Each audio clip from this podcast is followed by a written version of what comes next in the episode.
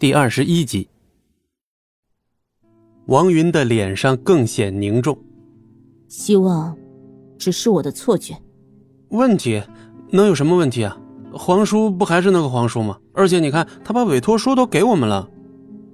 当然了，皇叔和之前的皇叔不一样了，他能看出来。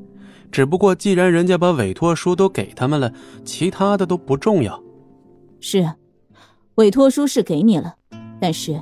如果你没能保住，那东西还真就不一定是你的。”王云不屑地说道。今天的皇叔简直太反常了，和之前王云见的相比，有点锋芒毕露的感觉，完全不像过去一样内敛。而且刚刚那些话是什么意思？什么叫十几年了，新北市总算有了变化？帝豪夜总会那里是什么地方？那一片的建筑大多是才建了不到十年啊，所以什么样的情况才能让他站在那里说出“十几年了，总算有了变化”这句话呢？而且王云总觉得刚刚的皇叔对他们不怀好意，只希望这些都是我的错觉吧。王云心中安慰自己。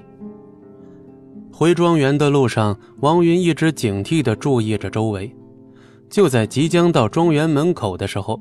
果然，皇叔带人杀了过来，也幸亏是老爷子留了一手，在皇叔的身边安排了不少人，这才得以让张玄、王云两人安全离开。皇叔刚被老爷子留下的人干掉，王云的手机忽然响起来，掏出来一看，顿时脸色变得凝重，因为这个电话是莫叔打来的。看到王云如此凝重，在一旁的张玄忍不住好奇地问：“怎么了，云姐？”是莫叔打来的电话，这有什么问题吗？嗯，莫叔很少会给我打电话的，甚至基本不打。可是他突然这个时候给我打电话过来，肯定是有什么不好的事情发生了。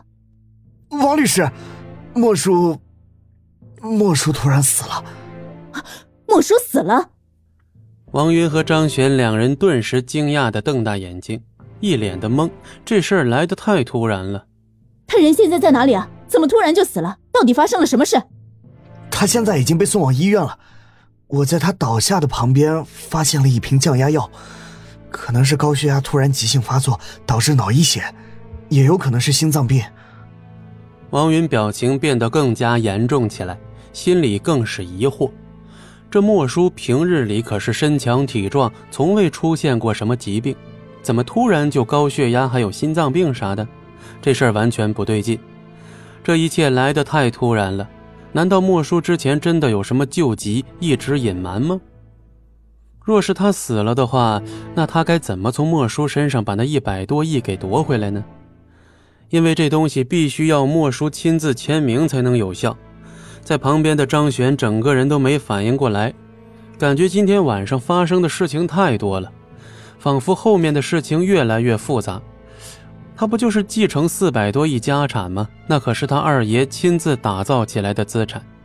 他想要继承一个四百亿的家产，这么麻烦呀？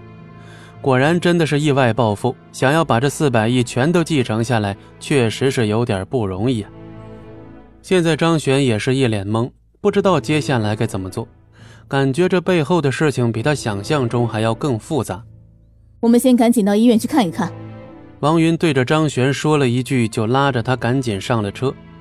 一路上，王云表情都非常凝重。我云姐，要不如果那一百亿实在得不到的话，那就放弃吧。我现在已经有两百多亿了，已经很满足了。本集播讲完毕，感谢您的收听，我们精彩继续。